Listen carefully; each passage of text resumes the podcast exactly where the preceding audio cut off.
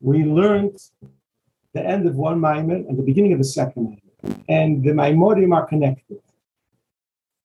He speaks about in the in the first Maimer, the end of the first Maimer, the idea of Gershon. The idea of Gershon is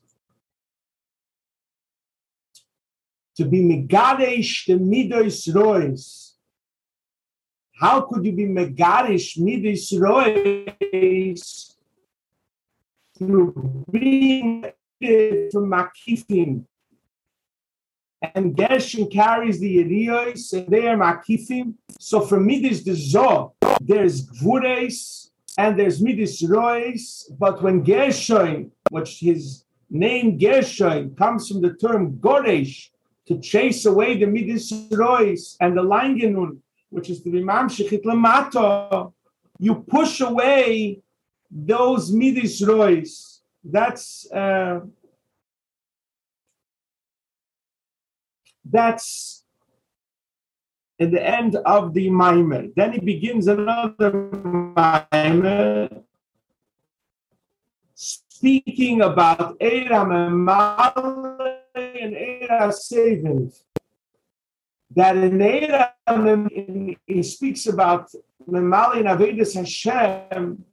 Memali and Avedis Hashem means it could be, it, it's rational. You're in your kalim. You don't have total, you didn't lose yourself totally. You're still in your kalim. Since you're still in your kalim, it's it's your Avedis Hashem is fraught with difficulty, chatasnurim, etc. It's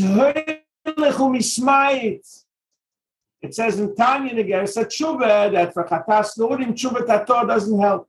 Where can you have tshuva? Where can you be megadish the midis when you have save kolalmin totally devoted to the Rebishter.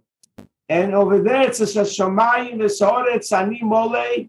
This could accomplish it. So it's interesting the connection from the end of the first Maimer and the beginning of the other Maimer both speak the same idea. Yeshikoyev.